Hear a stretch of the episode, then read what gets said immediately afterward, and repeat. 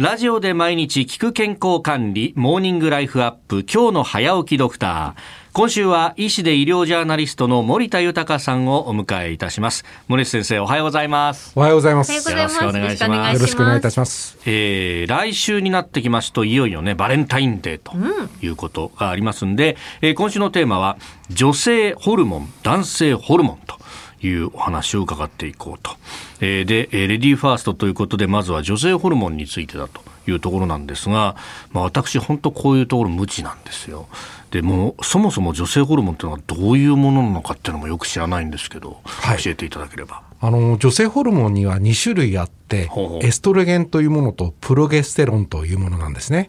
で、エストロゲンというのは卵巣の卵子が入っている卵胞の発育を促して、排卵、そして妊娠に向けて大きな貢献をするホルモンと考えられているんですね。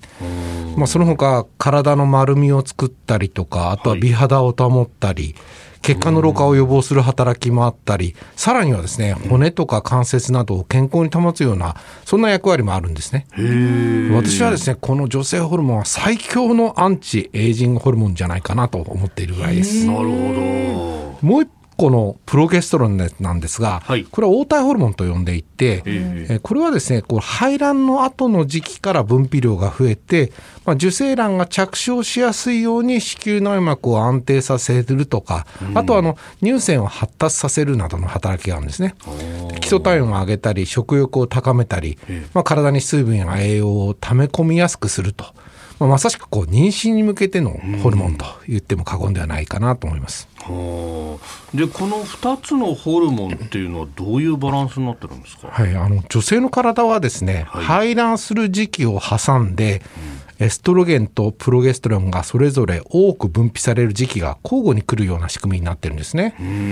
排卵の前の体温が低い時期は、エストロゲンの分泌が多く活躍してるんですが、ええ排卵後の体温が高い時期には主としてプロゲステロンの分泌が高まってるんです。でまあ、妊娠が成立しないでこの2つのホルモンの分泌が急激に減少すると月経が来るという仕組みなので、まあ、通常は約28日間のサイクルで、はい。この2つのホルモンが周期的に働いて月経が来るという仕組みになってるんですね。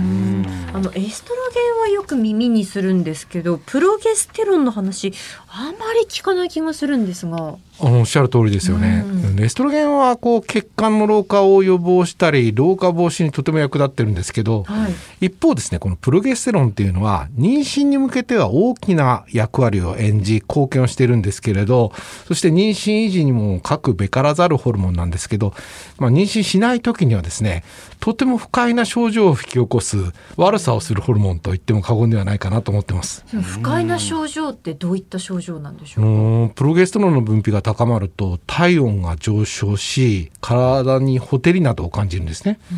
また乳房が張って痛みを生じる人も多いんです。さらにですね厄介なのがはい。プロゲステロンの分泌が高まると気分の落ち込みとかイライラするといったことにもつながったりするんですね。